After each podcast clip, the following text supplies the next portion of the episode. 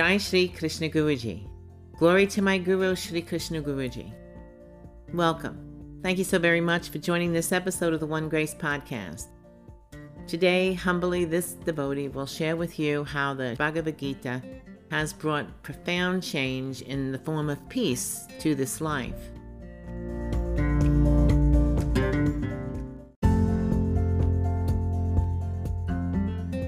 The previous episode, we talked about the future of faith and some of the fundamental teachings of Sri Krishna Guruji. Let me begin today by saying that any knowledge that this devotee has on the matter of the Bhagavad Gita has come by the way of my beloved Guru, Sri Krishna Guruji. It's important to know that Guruji has said that his teachings to this disciple have only served to reveal the spiritual knowledge which has always been within. The same is true of everyone. The knowledge is already there, waiting to be revealed. Guruji has said that the intellect is a database gathered over lifetimes, but beyond that lower intellect is a higher intellect, a pure intellect.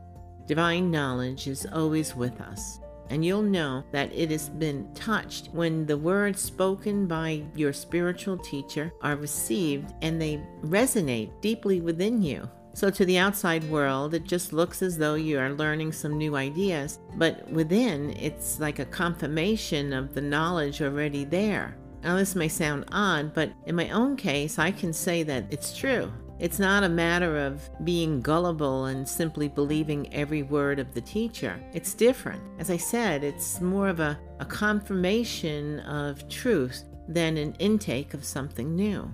Now, this is how the Srimad Bhagavad Gita resounds within this devotee. Your good book or holy book, spiritual book, may be different, but surely you can recognize the truth in it too. Hearing the Gita and the expositions given by my Guruji has without question changed my life. Before, whereby my mind and ego would get caught up in all the goings on of the world, now there seems to be what I would call space there is space to step back and know that none of that is me. Now, this doesn't mean that I don't care about the world. I do care. And it doesn't mean that I live in isolation from the world, because I can't. The material world doesn't run my inner being. A person recently shared a secular system to overcome stored up traumas, pains, sorrows, and joys and that person presented me with a book on the subject in hopes that I might participate, as it takes two people working together to succeed. So I read it, and quite frankly, uh, I'm sure that it has helped many people and will continue to help others. The book was offered with love, and that is how it was received. That being said, the teachings of the Gita shows me a different way to the same. So who's right? Guruji would say both are right. Each is right from their own perspective. The Gita teaches that it is the individual who is to overcome the troubles of the mind. Through the grace of devotion, one can gain peace and lose the attachments that bring sorrow and joy. One lives in equanimity.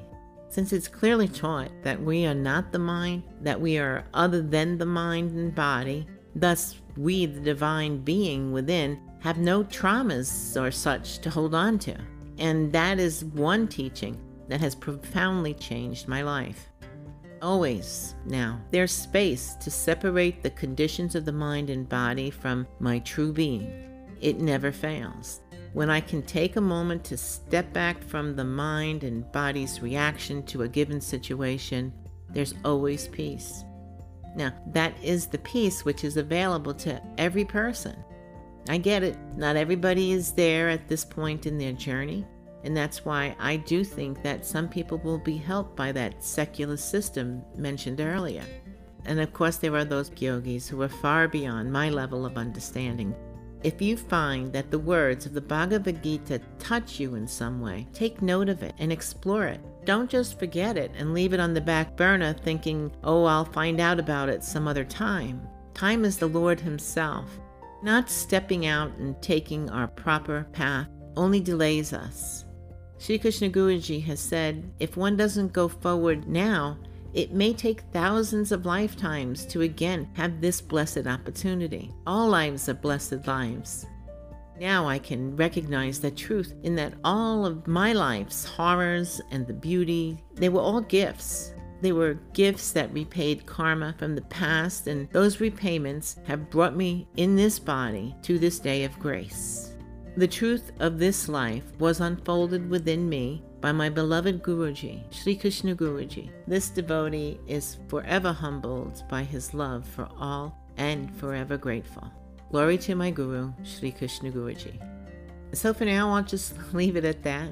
Thank you for listening to the One Grace podcast. Please let me know how you will find your peace. Just write or message this devotee using the link in the show notes.